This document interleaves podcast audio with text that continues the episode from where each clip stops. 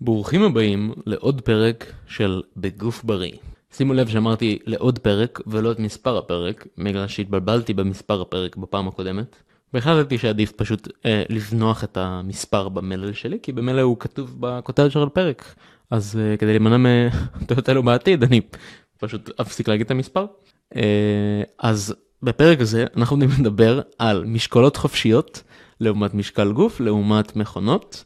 אה, איזה סיבות יש לכל אחד, יתרונות וחסרונות בעצם של כל אחד, מה הערך ומה השווי, אה, מה כדאי ומה לא כדאי, ומה השיקולים לכל כיוון, כי זו בעצם שאלה שעולה אה, במשך הרבה מאוד פעמים, במשך הרבה מאוד זמן להרבה מאוד אנשים, על מה כדאי, האם אני צריך חדר כושר, האם אני יכול בחצר שלי לגדול כאילו הייתי מתאמן בחדר כושר, או האם אני צריך להשתמש בברבל, במוט, לעומת אה, אה, מכונה. אה, יש לי חבר שהתחיל להתאמן ושאלתי את השאלות האלו והבנתי שזה משהו ששווה לעשות עליו פרק. אז אה, בואו נתחיל.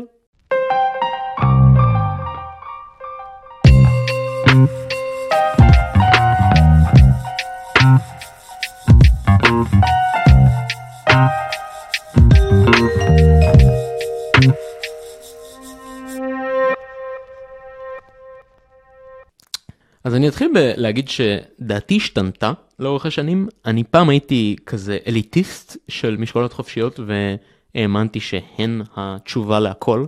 אה, במקדש הברזל שהוא מכון הכושר ואנחנו באים להתפלל בו, אה, האל היחיד והאמיתי זה המוט.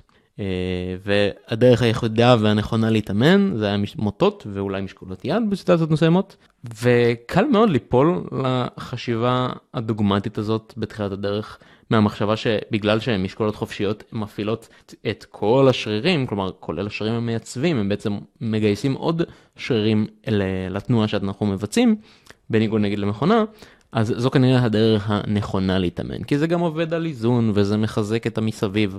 עכשיו, אני חושב שזה גם קשור לזה שהייתי בשנים הראשונות אה, של הדרך שלי בכושר, ופשוט שאבתי השראה מהאנשים שאני הערצתי בתעשייה, ושהייתי עוקב אחריהם וצורך את התוכן שלהם במדיות השונות, ואני הלכתי בעקבותם, אז כל מה שנאמר במהלך התקופה הזאת של כזה בין 2015 ל-2018, 2019 כזה, אני הייתי פשוט סוג של ספוג של הדברים האלו, ועוד לא ממש פיתחתי יכולת חשיבה קריטית משל עצמי, או צברתי מספיק ניסיון כדי לחשוב אחרת, ולתת תשובות קונקרטיות אה, גם על בסיס ניסיון אנקדוטלי וגם על מה שאני רואה מסביב.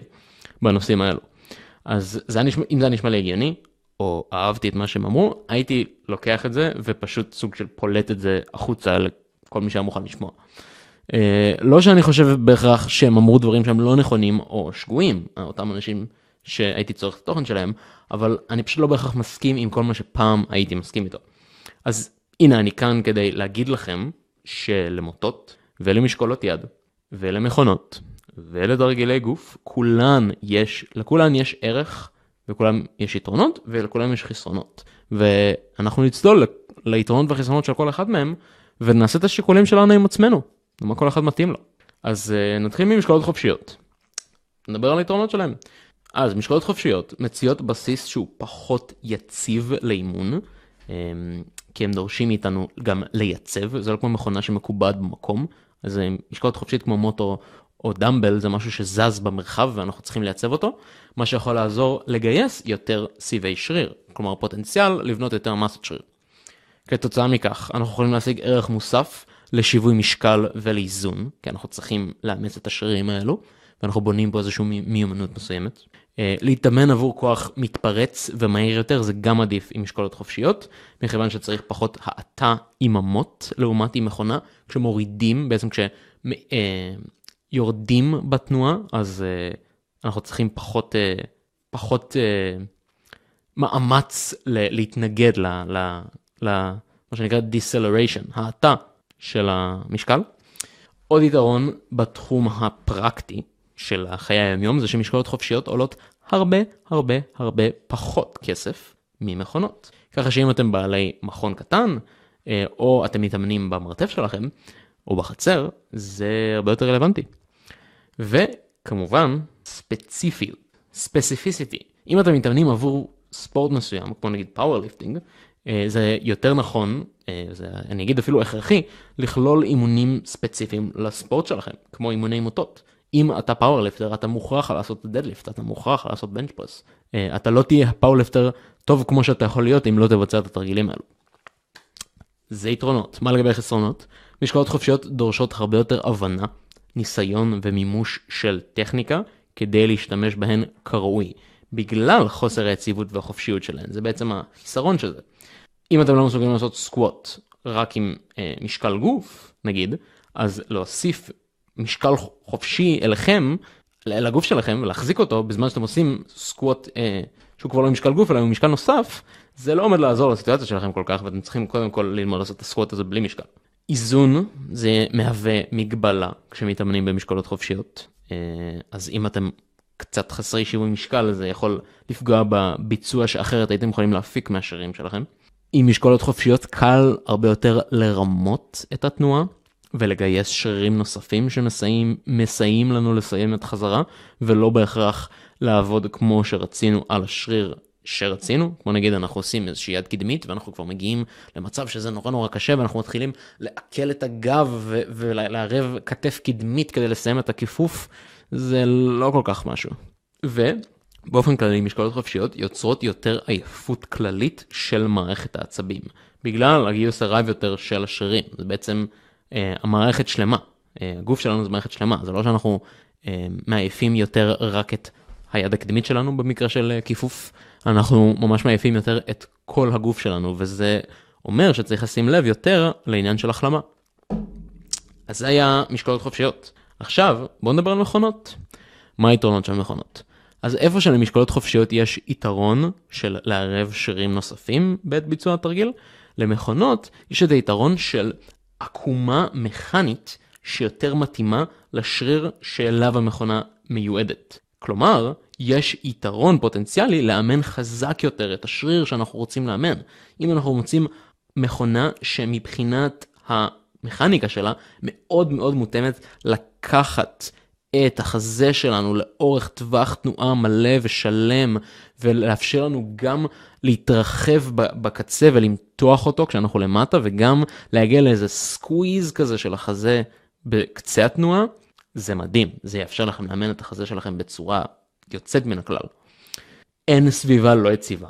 אז חלק מהשרירים הקטנים המייצבים לא יבואו לידי ביטוי בעת ביצוע התרגיל, שזה מה שאמרנו שהוא אה, אה, יתרון ל, למשקולות חופשיות, אבל מה, למה, הדבר הזה בעצם אה, מהווה, אה, אה, אני קפצתי לחסרונות, סליחה, אה, אני אחזור ליתרונות. אה, מכונות מאפשרות לנו מה שנקרא to grind, לדחוף את עצמנו לקצה הגבול היכולת שלנו, לסחוט החוצה עוד כמה חזרות שקרובות לכשל עבור השריר הספציפי הזה שהמכונה מאמנת, ומבלי לערב את השרירים האחרים. לדוגמה, בסקווט, כשנהיה קשה ואתם נהיים עייפים, אתם עלולים להתחיל להתעקם ולערב יותר את הגב מאשר השריר הארבע ראשי, שזה השריר העיקרי שעובד בסקווט, כדי לסיים את החזרה. ביד קדמית, כמו שאמרתי, אתם עלולים להתחיל להתעגל אחורנית ולגייס כתף קדמית, מה שלא ממש יכול לקרות במכונה. אה, וזה יכול אה, לעזור לחזק טכניקה טובה גם כשנהיה קשה, כי עם מכונה אנחנו נצליח יותר להיות בחלק המאוד מאוד קשה הזה של הסט, שכבר בקושי נשאר לנו כוח, אבל אנחנו שומרים על טכניקה טובה, כי אין לנו את האפשרות לערב את שאר הגוף שלנו. ומכונה יכולה להיות קלה יותר ללמוד איך לבצע אה, תרגילים שונים ולהפעיל שרירים שונים, מה שמהווה אופציה אטרקטיבית במיוחד למתחילים במכון שעוד לא למדו את הבסיס. אה, כי זה דורש פחות השקעה בלמידה של הטכניקה, אפשר להיכנס יותר מהר לאקשן.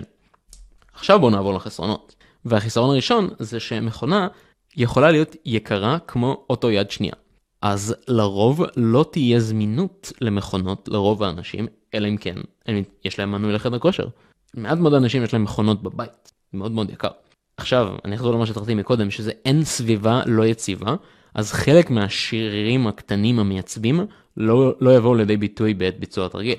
וגם אלמנט של יציבות שכדאי לחזק. כלומר, היציבות הוא לא, אה, הוא לא limiting factor, הוא לא מגביל אותנו ואנחנו יכולים להתאמץ, אה, כאילו בגלל, בגלל, שהוא, אה, בגלל שהוא לא מגביל אותנו זה היתרון, אבל החיסרון הוא שאנחנו מפספסים פה את האימון של שרירים מסוימים. עכשיו בהקשר לספ... לספציפיות, אם אתם מתאמנים עבור ספורט ספציפי, אתם תצטרכו אימונים ספציפיים, ואין ספורט ספציפי של מכונות אה, פיתוח גוף. אז אם אתה נגיד weightlifter, אה, ואתה אתה תצטרך לעשות כאילו הנפה ודחיקה, אתה צריך לעשות clean and jerk ו snatch עם מוט, אין דרך להתעלם מזה, אתה weightlifter.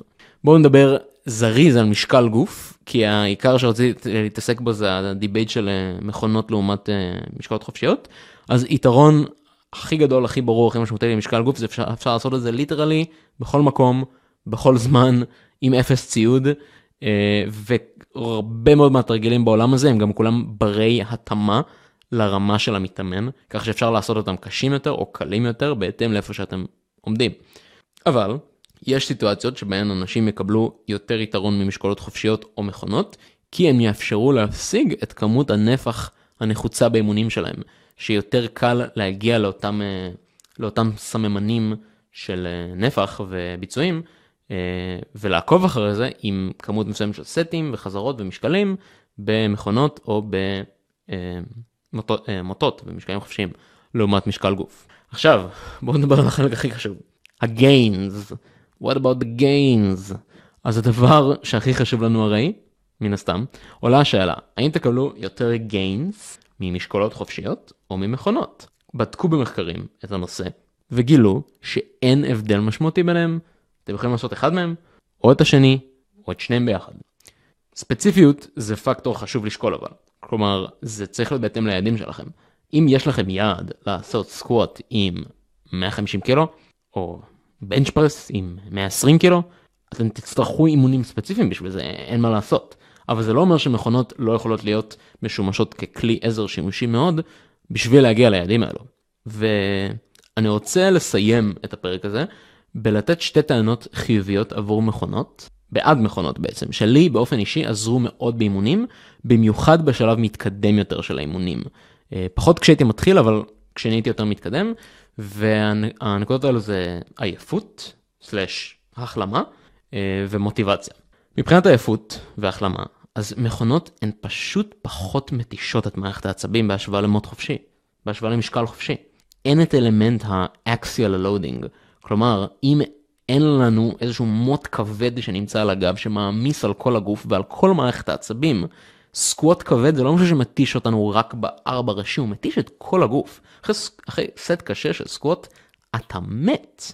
ואתם רק מאמנים עם מכונה, שריר אחד ספציפי, אז אתם פשוט תצברו פחות עייפות כללית של הגוף. מה שמאפשר לנהל את האלמנט של החלמה בין אימונים הרבה יותר בקלות, כי אנחנו פשוט אה, צוברים פחות עייפות מהאימונים. ומבחינת מוטיבציה, שזה באמת משהו מאוד חשוב לשקול כשעושים את זה כבר הרבה זמן, זה שלהיכנס מתחת למוט כבד לאיזה סט מאתגר, או להרים משקל מאוד מאוד כבד מהרצפה לקראת איזה סט של דדליפט, זה משהו שדורש הכנה מנטלית ופסיכולוגית. אני, אני באופן אישי, אני צריך להיכנס לאיזה זון מסוים, ופסיכולוגית להכין את עצמי ולהתכונן לרמה הכבדה הזאת שאני עומד לעשות, לסט הקשה הזה. ויש משהו לגבי מכונות שעושה את זה יותר קל ומזמין. פחות צריך הכנה, זה יותר קל פשוט להיכנס לשם, להיכנס למכונה הזאת ולתת את העבודה שצריך לתת. ולפעמים כשאתה עייף ומותש, זה מה שיכול לעזור בלשמור על האימון אפקטיבי ולמנוע ויתורים עצמאיים. והקטע הוא שהפחתה של כמות התרגילים אה, במש... שאנחנו מבצעים עם משקל חופשי והכנסה של יותר תרגילים של מכונות הגביר לי את המוטיבציה גם לאימונים בפרט וגם לתרגילי משקולות חופשיות. אני הרי אוהב את התרגילים האלו מאוד, ועכשיו יש לי פחות מהן, אז אני יותר מעריך ונהנה מהתרגילים של משקל חופשי שאני עדיין עושה, אני יותר מצפה להם, כי הם פחות תדירים, הם יותר מיוחדים.